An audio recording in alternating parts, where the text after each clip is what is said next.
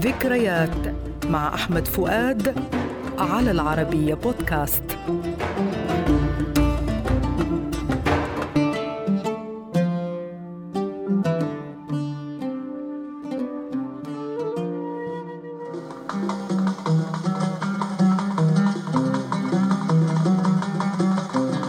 أغنية اليوم أقبل الليل.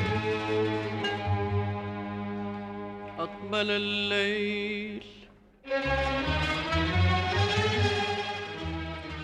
ألفها أحمد رامي ولحنها رياض السنباطي.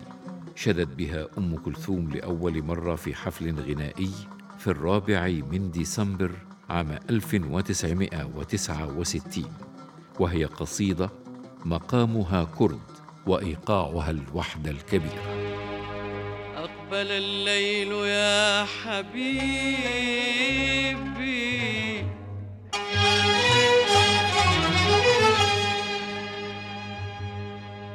يا حبيبي،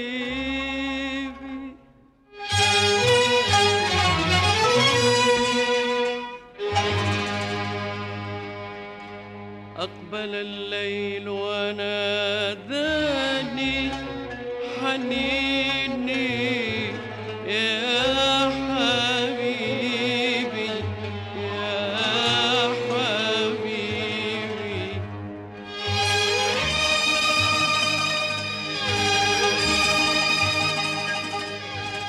أقبل الليل قصيدة تستمد من شكل الطقطوقة تكرار مذهب متبدل الكلام بلحن واحد يتكرر كله أحياناً وبعضه أحياناً أخرى، والقصيدة مكونة من 3 أجزاء تسبقها مقدمة موسيقية وأخرى مغناة. تقبل الدنيا على أهل لها أنساً وطيبة، وفؤادي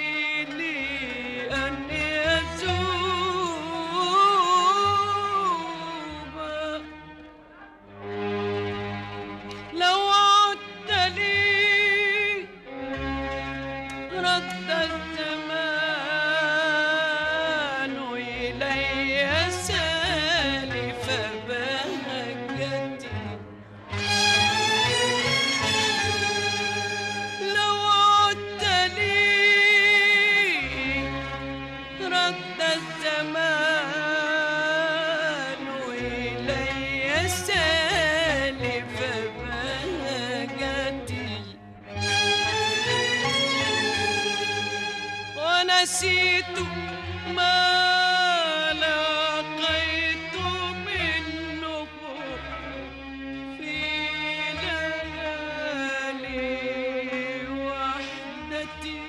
المقدمة مرسلة يتناوب فيها على العزف المنفرد الناي ثم الأرغن الكهربائي، وتبدأ أم كلثوم الغناء مرسلا على مقام الكرد، وتلي عبارتها أقبل الليل لزمة درامية تعزفها الوتريات، ويبدأ الإيقاع ثم يتحول المقام إلى الرست، فلا يعود إلى الكرد إلا في آخر عبارة من أنا أين أنا. فإذا قلبي يشتاق إلى عهد شكوني، وإذا دمعي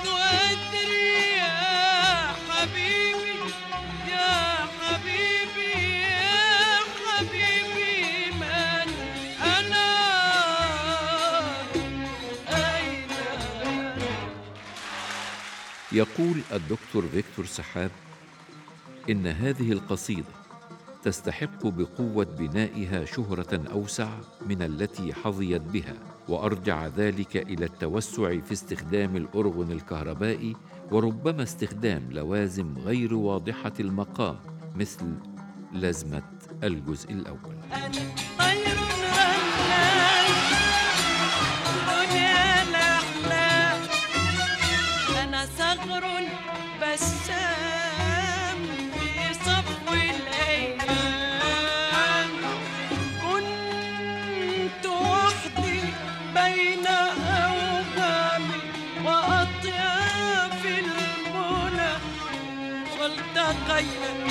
والتقينا فبدالي يا حبيبي يا حبيبي يا حبيبي من أنا